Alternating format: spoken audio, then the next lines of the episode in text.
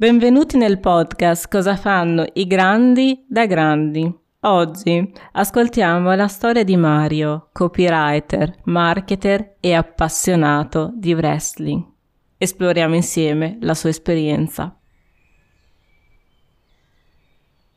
Innanzitutto grazie Mario, insomma, per uh, aver accettato di a partecipare a questo progetto ambizioso, però spero interessante anche per te.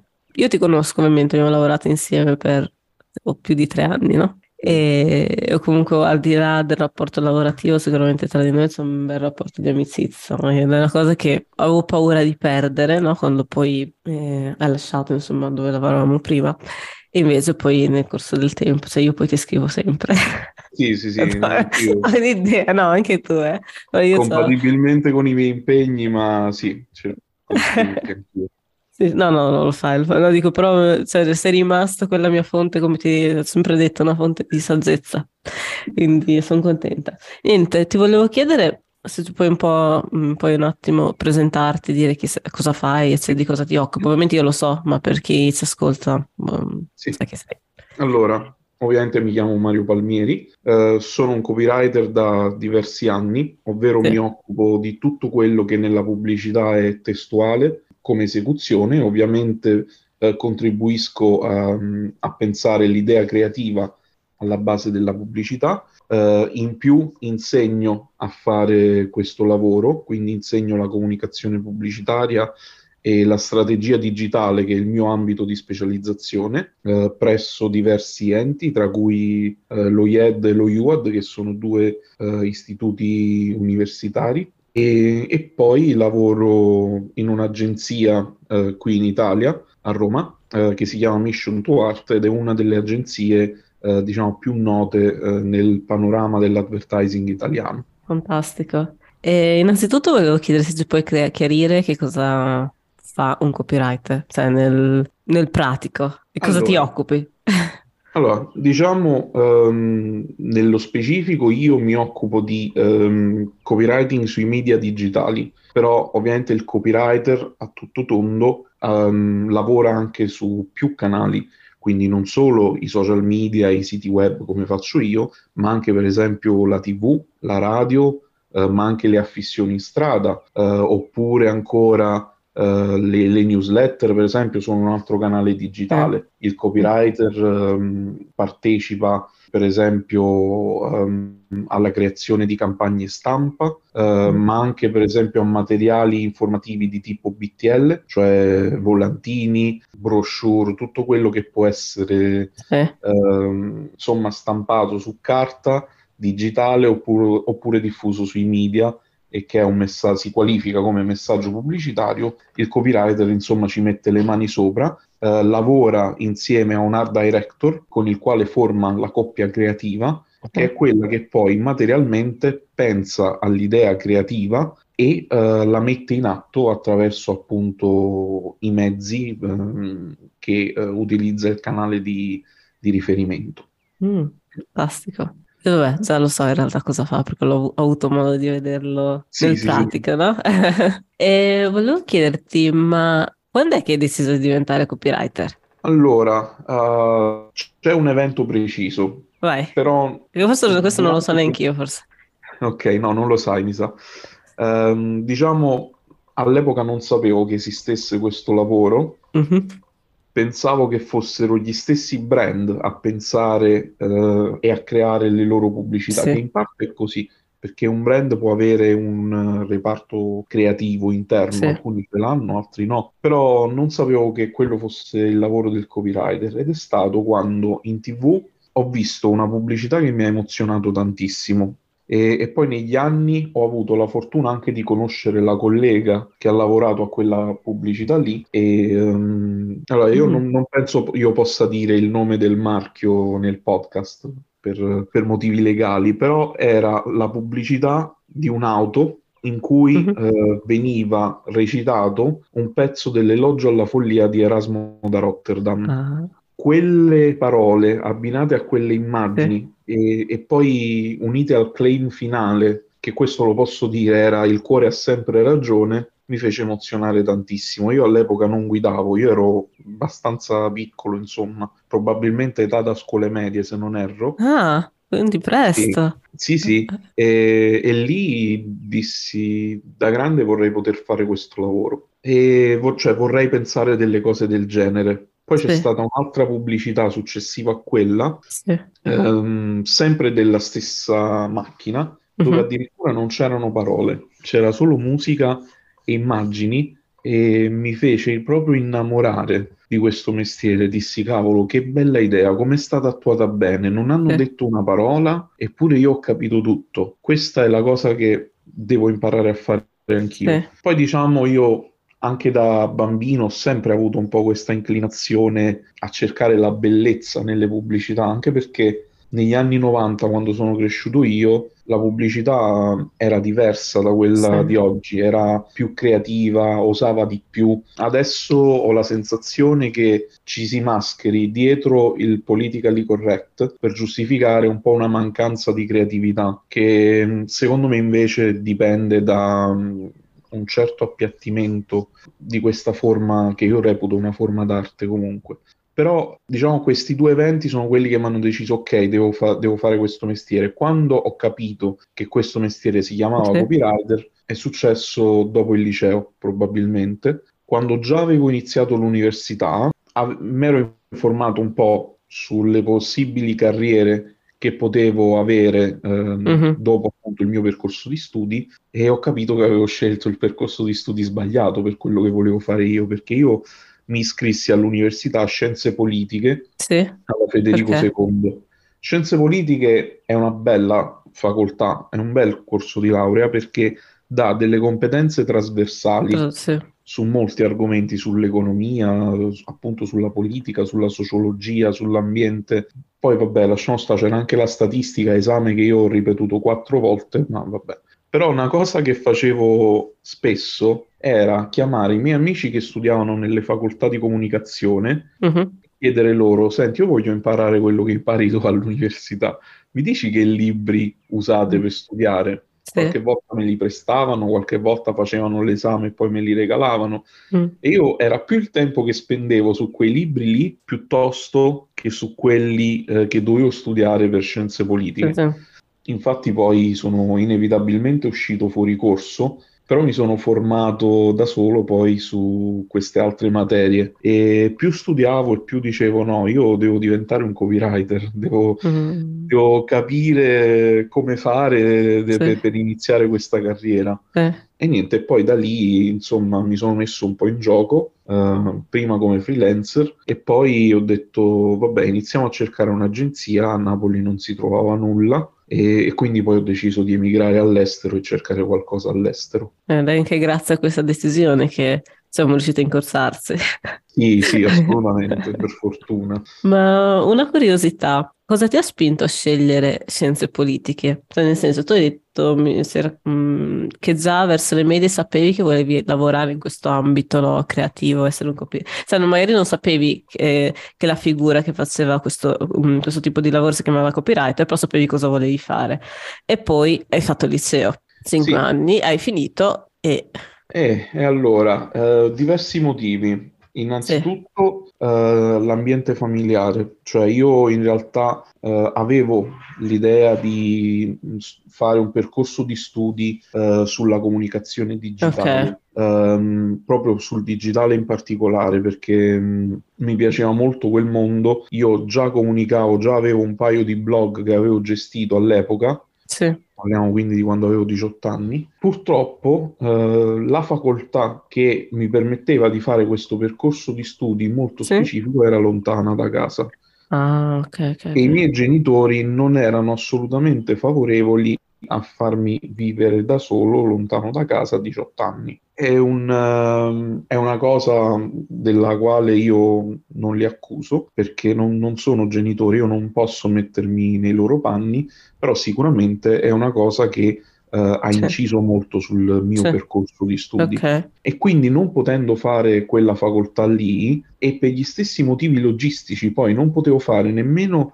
la facoltà di scienze della comunicazione che stava a Napoli. sì, Eh, perché era difficile da raggiungere da dove abitavo io. Sì. E, mh, ho scelto invece uh, una facoltà uh, che comunque era nelle mie corde, perché un'altra mia grande passione è la politica. Sì, sì. E quindi ho detto, vabbè, proviamo questo, comunque mi dà delle competenze trasversali che nel settore della comunicazione fanno sempre comodo.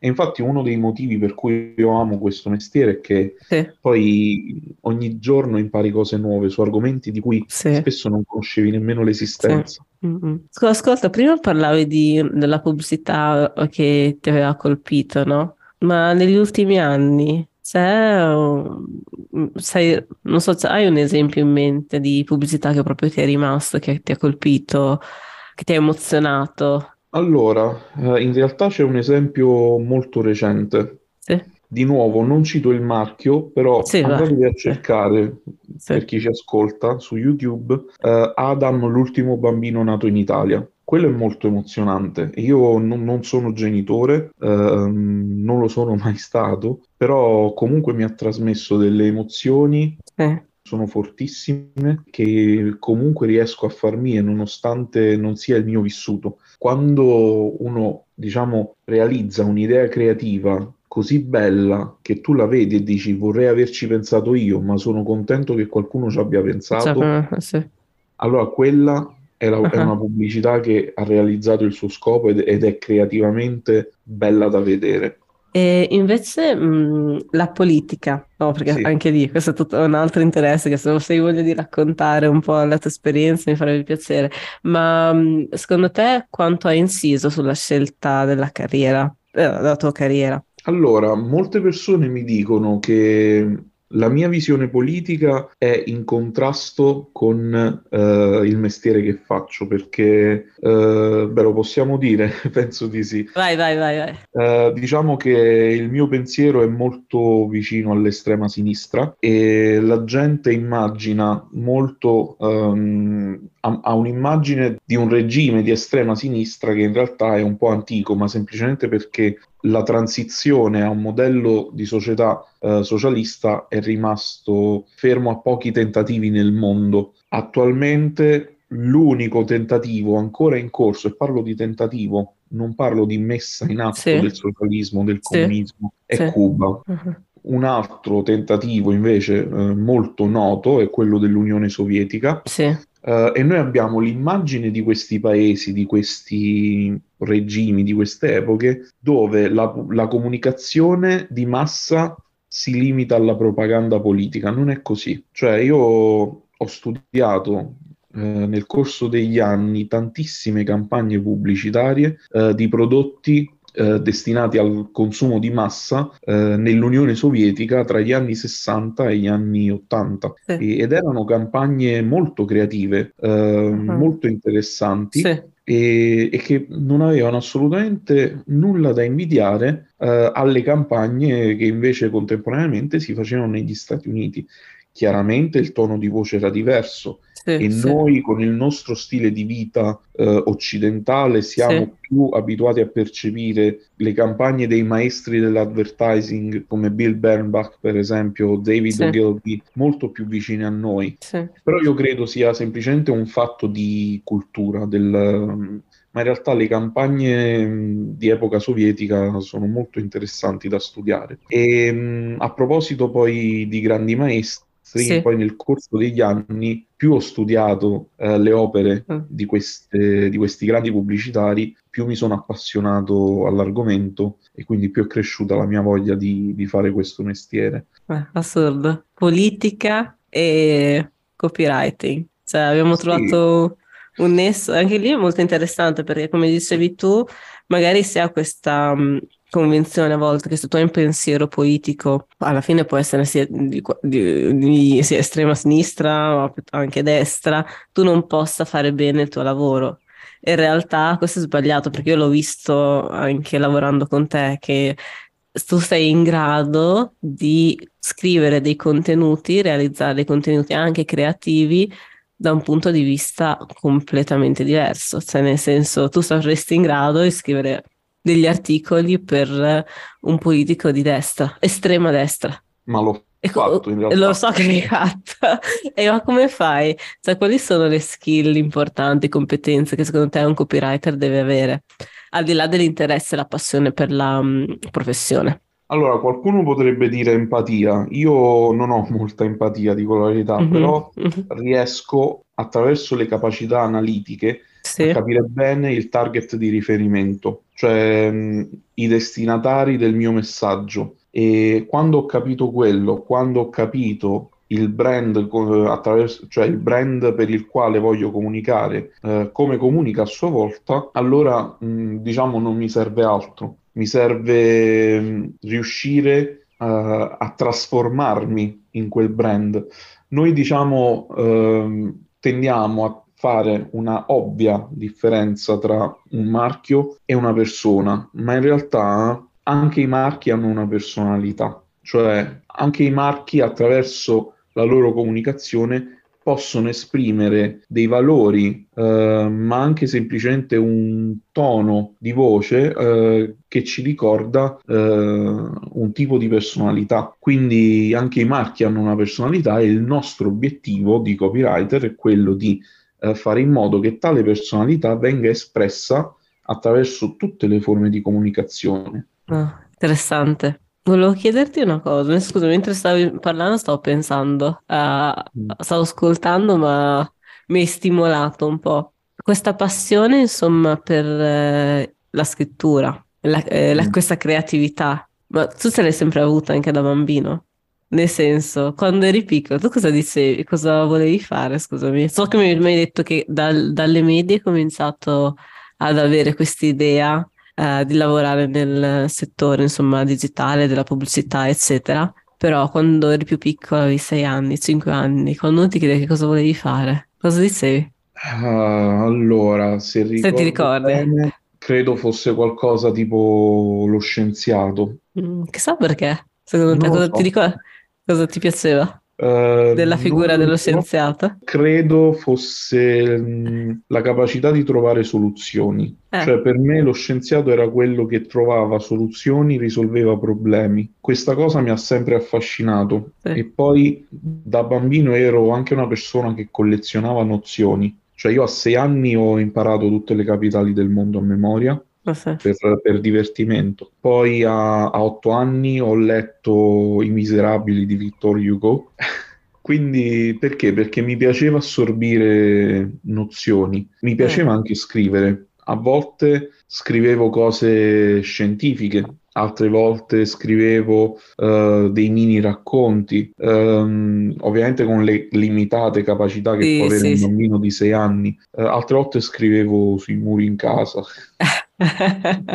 Ma infatti, se non sbaglio, c'è da qualche parte, no, vabbè, adesso quel tavolo non ce l'abbiamo più, ma sotto il tavolo della cucina sì. mi sembra che ci fosse eh, scritto un claim di una pubblicità che io avevo sentito in tv. Ah, quindi già da piccolo ti Ma sì, assorbivo, sì, assorbivo tantissimo la pubblicità. Mi ricordo che c'era un programma in tv all'epoca che era il galà della pubblicità e a casa mia ero l'unico che lo guardava, cioè i miei genitori guardavano un film la sera, sì. io me ne andavo nella stanza e quelle poche serate l'anno io sì. il galà della pubblicità non me lo perdevo mai. Assurdo, quindi il tuo rapporto con la pubblicità, con questa industria in realtà è nato, eh, questa connessione è nata da quando, da piccolo sostanzialmente, sì, da quando eri piccolo. di quanto uno possa pensare. Sì. Ah, è interessante. Penso che mia sorella mi raccontava che lei, ed questo è vero, me lo ricordo quando era piccola, lei voleva fare la commessa e a lei mm. eh, cioè questa cosa qua eh, la affascinava tantissimo. Io dico, la commessa, cioè di solito le persone dicono voglio fare il medico, l'astronauta, eh, la maestra. Eh, ma non la commessa. E praticamente ragionandoci sopra, lei mi raccontava che le, le piaceva proprio, la affascinava il fatto che la commessa eh, poteva mettere, era quella persona con cui avevi contatto, ma allo stesso momento gestiva i soldi, no?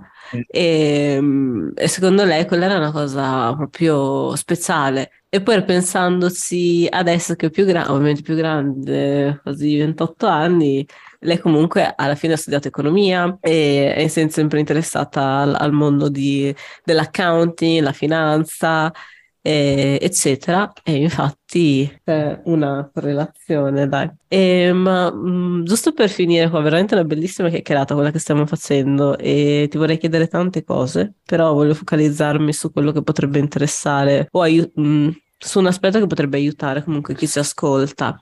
Per esempio, c'è una persona che vuole cominciare oggi. Che consigli, che consigli gli dai? Allora, innanzitutto investire tanto in formazione perché adesso in questo momento storico c'è tanta competizione eh, in questo settore e mh, di conseguenza le competenze contano, contano tanto e conta proporsi bene eh, alle agenzie alle quali eh, sulle quali si vuole far colpo, diciamo, se si vuole lavorare in agenzia. Diciamo che non c'è un, un limite d'età, nel senso questa carriera la possono iniziare giovani e meno giovani, però diciamo che è più improbabile che una persona che inizia a 30 anni, 35, 40 anni in agenzia riesca a diventare in pochi anni un direttore creativo. Quindi se uno vuole fare carriera in questo ambito, deve iniziare presto, deve formarsi tanto e deve trovare assolutamente un'agenzia che riesca a capire quali sono le sue soft skill e a saperle migliorare. Io credo sia importantissimo eh, lavorare bene sul campo e avere un direttore creativo che ti faccia da, da chioccia, diciamo, che ti insegni bene il mestiere, capisca le tue potenzialità e ti aiuti a svilupparle. Per esempio, io questa cosa l'ho avuta tardi, cioè io ho iniziato da freelance, poi ho iniziato in un'agenzia eh, che poi è quella dove ci siamo conosciuti, in cui io ero eh, l'unico copywriter e non c'erano direttori creativi. Quindi ho dovuto imparare tutto da solo, facendo errori, però anche comunque continuando a studiare, continuando ad aggiornarmi. E adesso che invece ho un direttore creativo di riferimento, mi accorgo che, per esempio, in pochi mesi Uh, ho imparato a fare tantissime cose che in tanti anni io non, non, ero riuscito a fare. Per esempio, io sono specializzato nel digitale, quindi non aveva nemmeno tanto senso che io mi mettessi a fare uh, gli spot per la radio. Eh, però adesso ne ho, ne ho, fatto uno, è stato proposto in una gara alla quale stiamo partecipando, della quale ovviamente non, non posso dire molto, però ecco, cioè il direttore creativo adesso sta portando a un brand multinazionale un radio che ho fatto io e questo fino a pochi wow. mesi fa sarebbe stato impensabile. Assurdo, che deve essere proprio una bellissima soddisfazione. Sì, sì, assolutamente lo è e mh, ovviamente oltre a essere una soddisfazione è anche eh, carburante per, per, le proprie ambizioni, cioè io sono del parere che dove lavoro adesso ci sia eh, il social media manager migliore d'Italia. Io vorrei fare in modo che entro i prossimi due anni l'agenzia abbia i due migliori social media manager d'Italia, perché l'altro devo essere io. Che e... Eh, no, so. io poi ti conosco, io ho visto tanti lavori che hai fatto, ma anche e soprattutto la tua gestione delle pagine, soprattutto Facebook, cioè, bellissimo. Anche semplicemente alcune risposte che davi ai, ai, agli utenti. Cioè, a me mi ha sempre colpito come tu riuscissi a studiare il brand, capire come comunica e ad ogni brand praticamente quando tu rispondi, quando, quando ti sei occupato anche della gestione, no? hai ricoperto anche il ruolo di un po' community manager, eccetera. Sì. È stato interessante vedere come rispondevi dal punto di vista del brand, cioè tenevi, tieni conto no? del, della comunicazione del brand e adatti lo adatti, quindi per me è stata una cosa, sì. cioè è come se tu fossi in grado di impersonare tante personalità diverse e questo comunque Esatto, lo, lo, se lo raccontavi prima, e però mm, so che l'ho visto in pratica, eh, cioè veramente assurdo. Poi per quello che dico, eh, il tuo lavoro ti permette appunto di conoscere da proprio entrare dentro al, al, settore in cui opera un determinato brand e questo fa sì che tu ne sappia di tutto, cioè sappia sempre qualcosa di qualsiasi argomento, per quello che ti chiamo fonte di saggezza, eh? che posso sempre tornare Grazie. da te e chiederti di ma cosa ne pensi di questo oppure hai un'idea di questo argomento e solitamente ce l'hai perché e un'altra cosa che mi ha colpito molto di quello che hai detto è la parte della formazione e la conoscenza di sé. Ed è molto interessante perché ho nelle ultime settimane insomma intervistato altre persone e alla fine della, eh, dell'intervista, eh, del confronto, c'è sempre un focus sulla parte di formazione, scoperta di se stessi, sviluppo personale e questo è semplicemente per me un'altra dimostrazione che in, cioè, tu puoi lavorare in qualsiasi industria, qualsiasi settore, ma devi comunque trovare, mm, de, non trovare il tempo, ma devi sì trovare il tempo per conoscere te stesso, conoscere quali sono le tue potenzialità, i tuoi punti di forza, i tuoi limiti e assicurarti che ehm, la strada che stai, che stai percorrendo sia in linea con chi sei e con i tuoi valori personali. E questo penso che sia un messaggio che comunque traspare molto anche da quello che hai detto. Sì, sì, sì, ma alla fine se conosciamo noi stessi, conosciamo anche quello che ci piace e quando poi andiamo a fare quello che ci piace, io non credo che sia vero che fai il lavoro che ti piace e non lavorerai un solo giorno in vita tua, sì. però comunque risulta più leggero e ci sembra di avere uno scopo nella vita, esatto, che è esatto, quello di esatto. realizzarci attraverso il lavoro. Quindi, prima cosa, eh, molto importante, quindi conoscere se stessi, capire qual è il proprio scopo, no? tua, come il brand alla fine, no? Di capire qual è la sì. tua missione eh, in questa vita. Esatto. Eh, e poi dopo, in base a quello, pianifichi. Ovviamente i piani cambiano, eh, però almeno sai una direzione, riesci a lavorarci più facilmente. E ultima cosa, poi ti lascio, ma una persona che vuole cominciare oggi, da dove comincia? Cosa può fare? Cioè, nel tuo caso, nel tuo percorso, cioè comunque mh, tu è stato un percorso da autodidatta.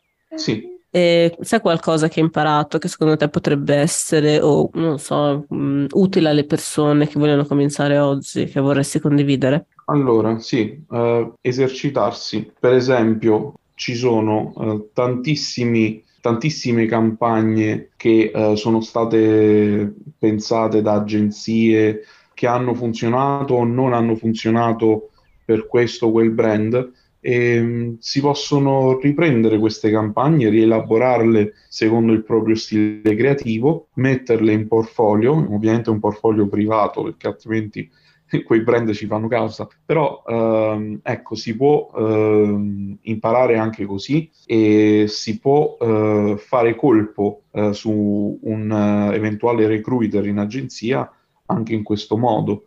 Ma poi esistono tanti corsi che assegnano esercizi di questo tipo. Alcuni corsi che ho frequentato io, per esempio, eh, ipotizzavano il lancio di eh, questo o quel prodotto, di questo o quel servizio e ci chiedevano realizza il naming, realizza una campagna stampa, realizza un sito web, eccetera. E dopodiché, diciamo, tu lo fai con, con i tuoi mezzi, diciamo. Però esercitarsi è importante. Eh, è importante per due motivi. Uno, perché iniziamo a riempire il nostro portfolio e due, perché si impara facendo. Ottimo, ottimo. Grazie mille Mario per questa insomma, chiacchierata eh, per i tuoi consigli e soprattutto anche grazie per aver condiviso con me, insomma, con chi ci ascolta, eh, la tua esperienza, che è sicuramente molto valida, unica, particolare, però mm, comunque, mh, nonostante tutto, insomma, le difficoltà, le scel- la scelta, forse nel tuo caso,